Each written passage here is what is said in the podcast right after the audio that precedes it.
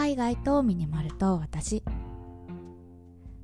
この番組は東南アジアでミニマルライフを送っているミニマリストのマーヤが100日間のシンプルライフを通して感じた偏愛アイテムをご紹介する番組です。100日間のシンプルライフルールはたった2つ。1すべての持ち物をクローゼットにしまう。2 1日1アイテム引き出す。このラジオが物で溢れている皆さんの日常のスパイスとなれば幸いです。はい今日は9月17日土曜日ということで私ですねやってしまったんですよ。あのね私今週からポッドキャスト月水金土日どっちかの週4配信を目標に頑張りますってお話ししたんですけどあの昨日ですね収録したんですよ。したんだけどねあの公開ボタンを押すの忘れちゃってさいや日付が1日ずれてしまって撮り直しっていう あの本当にさもうポンコツだなって自分で思うんですけどあの喋って満足して終わってたんですよね。いやこれ本当にね私の悪い癖なんですよ。喋りっぱなしっていう。なんかねお家に帰るまでが遠足って言いますけど公開するまでがポッドキャストだなと思ってちょっとね反省しました。ということで今日はね土曜日なんですけど私の持ち物のお話をしたいと思いますえ、100日間のシンプルライフシーズン2ですね。エピソード3なんですけどハンカチのお話していきたいと思います。皆さん普段ハンカチどんなの使っていますか？結構さハンカチって言ってもいろんな種類がありますよね。あのガーゼのハンカチとかレースのハンカチ。であとはさタオルハンカチとか言ってしまえばバンダナとかさ 結構いろんなタイプあるじゃないですか。手ぬぐいもあるよね。いや私はねもともとタオルハンカチが大好きだったんですけどこの度ねちょっといいハンカチガーゼハンカチゲットしたんです。でやっぱねこういう新しいものをゲットするとワクワクしますね。ということで今日はねハンカチ身だしなみの話していきたいと思います。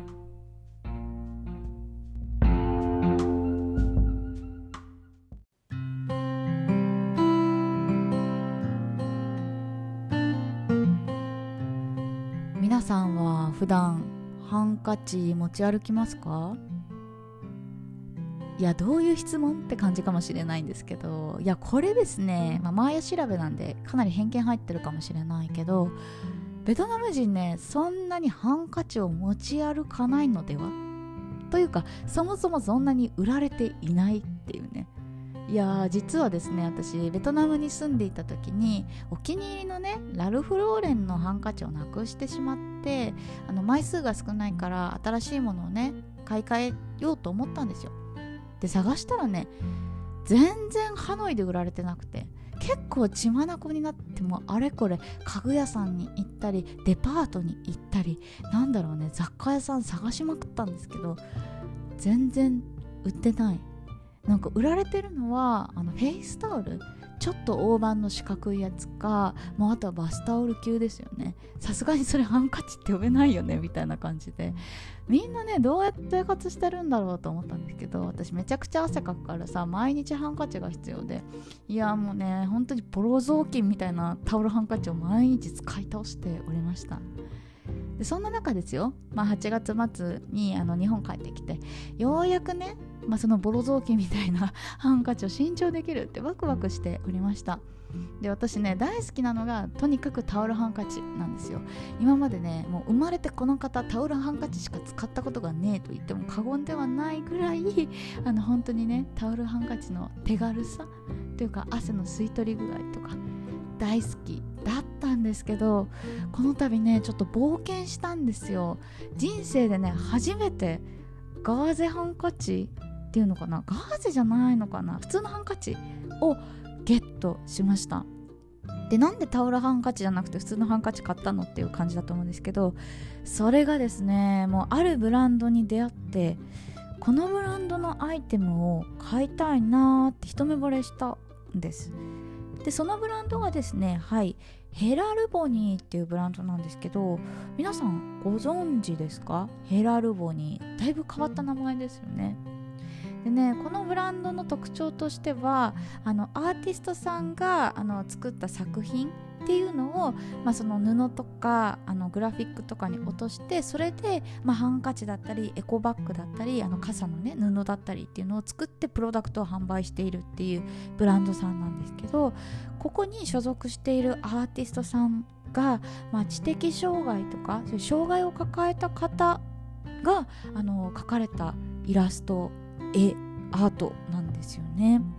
でこのねヘラルボニーさんの、まあ、ブランドコンセプトっていうのかな。それがね異彩を放ってっていうんですけど、まあ、要は障害その、まあ、一括りにも、まあ、無数の個性があると、